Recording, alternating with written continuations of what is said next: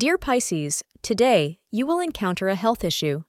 You could have a gastrointestinal condition, according to astrologers. It is highly advised that you monitor your blood sugar levels today if you have diabetes, since it is a hazardous disease. Give priority to your health. It is impossible to regain health once it has been lost.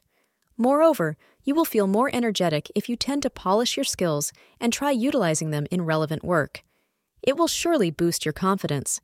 The mauve color will be lucky for you today. Work on critical projects between 3:30 and 4:45 p.m. to achieve the best outcomes. Today is a day when you may meet someone who intrigues you. Take a few extra minutes this morning to get yourself ready, as you don't know when or from where this person will arrive. This person may not be the partner of your dreams, but at least they make today a little more interesting. You will find yourself feeling flirty today. Thank you for being part of today's horoscope forecast. Your feedback is important for us to improve and provide better insights.